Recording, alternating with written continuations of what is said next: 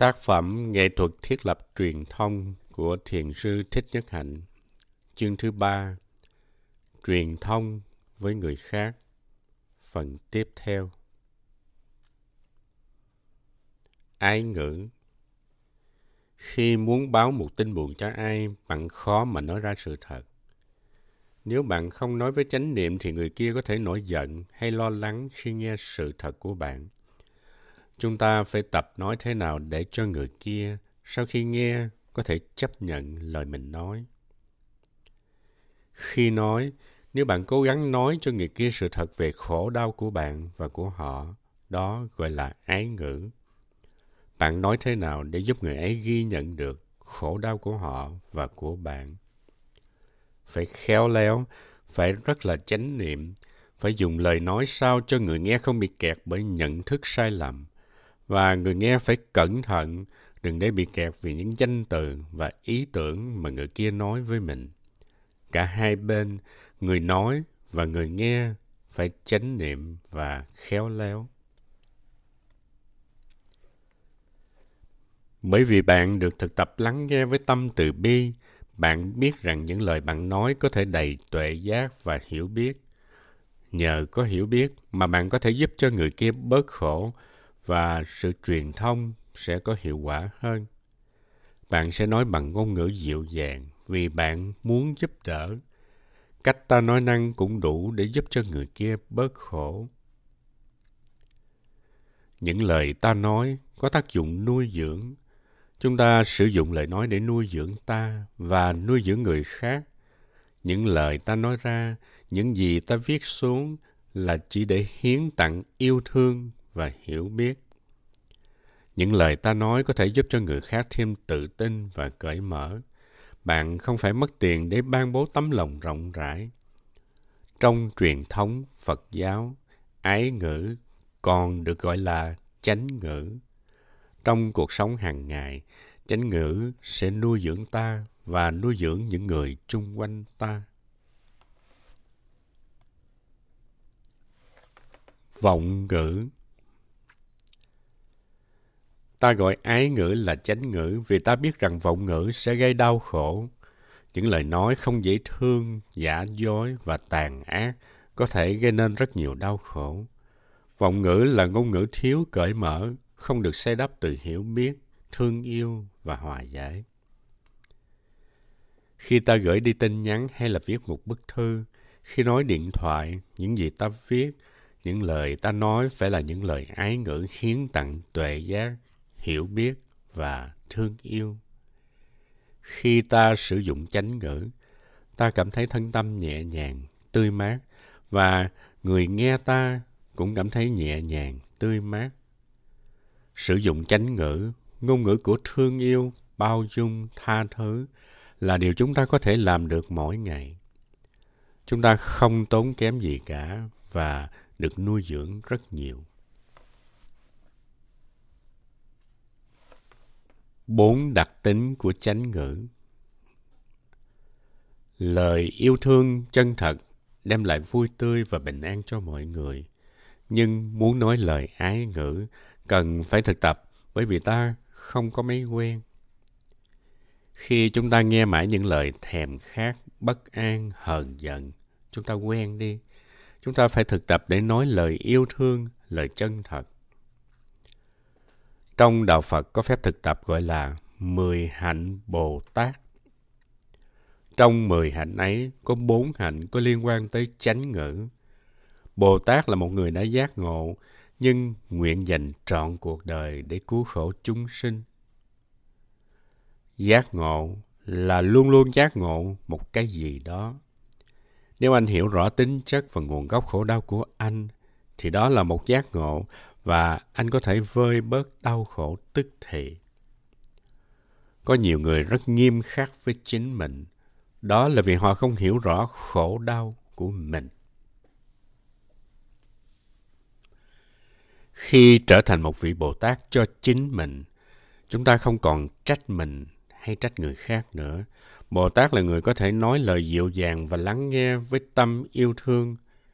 Ai cũng có thể trở thành một vị Bồ Tát nhờ thực tập tinh chuyên. Không cần phải thực tập 10 năm để trở thành một vị Bồ Tát. Hãy để dành một ít thời gian mỗi ngày, có thể chỉ là 5-10 phút để ngồi yên, thực tập hơi thở chánh niệm và lắng nghe chính mình. Sau đây là 4 hạnh Bồ Tát trong 10 hạnh để thực tập chánh ngữ. Thứ nhất, nói lời chân thật, không nói dối. Thứ hai, không nói lời thiêu dệt, vẽ vời. Thứ ba, không nói lời điên đảo, hay chịu. Thứ tư, không nói lời ác độc.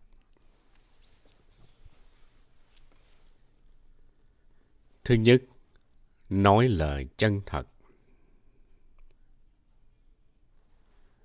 Đặc tính thứ nhất của chánh ngữ là nói lời chân thật, không nói dối. Cố gắng đừng nói những gì không đúng sự thật. Nếu thấy rằng sự thật mà ta nói ra sẽ gây quá nhiều bức xúc, thì hãy tìm cách khéo léo và từ bi mà nói. Có nhiều người nói ra những lời lẽ nặng nề, làm cho người khác đau khổ rồi mới nói, tôi chỉ nói sự thật. Nhưng mà họ nói lên sự thật một cách bạo động, công kích, nhiều khi có thể làm cho người kia đau khổ vô cùng. Nhiều khi nói lên sự thật, kết quả sẽ không như bạn muốn. Bạn phải quán chiếu sâu sắc tâm thức của người kia để tìm ra cách nói như thế nào mà người kia không cảm thấy bị đe dọa và có thể lắng nghe bạn. Hãy nói lên sự thật bằng những lời yêu thương, che chở. Điều quan trọng mà bạn cho là sự thật có thể là một nhận thức thiếu sót và sai lầm của bạn. Bạn nghĩ đó là sự thật, nhưng nhận thức của bạn còn thiếu sót hay là bị che mờ. Nói láo là nguy hiểm bởi vì có một ngày người kia sẽ biết được sự thật. Đó có thể là một tai họa. Vậy thì nếu chúng ta không muốn nói láo, không muốn gây đau khổ, thì phải chánh niệm lựa lời và tìm cách để nói sự thật một cách khéo léo. Có nhiều cách để nói ra sự thật. Đây là một nghệ thuật. Sự thật là nền tảng cho một quan hệ lâu dài.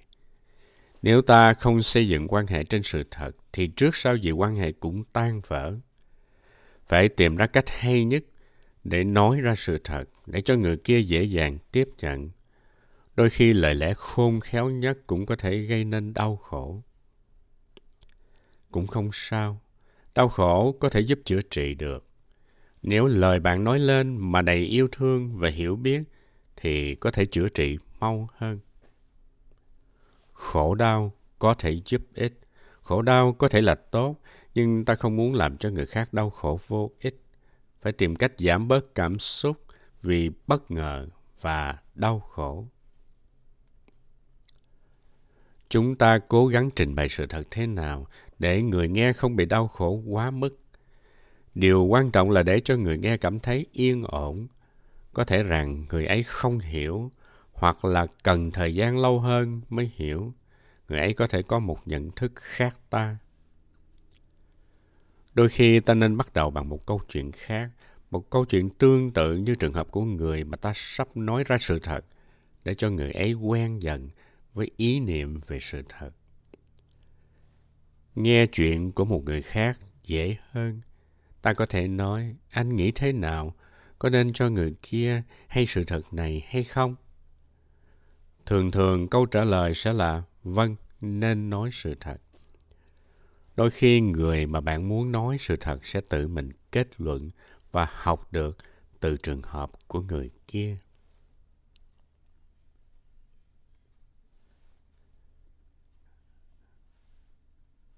Hạnh thứ hai, không nói lời thiêu dệt. Đặc tính thứ hai của chánh ngữ là không nói lời thiêu dệt, không đặt điều, chuyện nhỏ thành chuyện lớn. Ví dụ có một người làm một lỗi lầm nhỏ mà bạn nói quá đi, làm như người ấy phạm lỗi nặng nề gấp bội. Đôi khi trong thâm tâm ta coi như sự việc là một thảm họa để bào chữa hay là ôm giữ cái cơn giận của ta. Có thể những lời ta nói có một phần nào của sự thật về người kia, nhưng ta thêu dệt thêm và tạo nên một hình ảnh không thật về người ấy. Điều đó có khi không gây hại gì, nhưng ta sẽ không còn là một người chân thật và mối quan hệ của ta không còn chân thật nữa.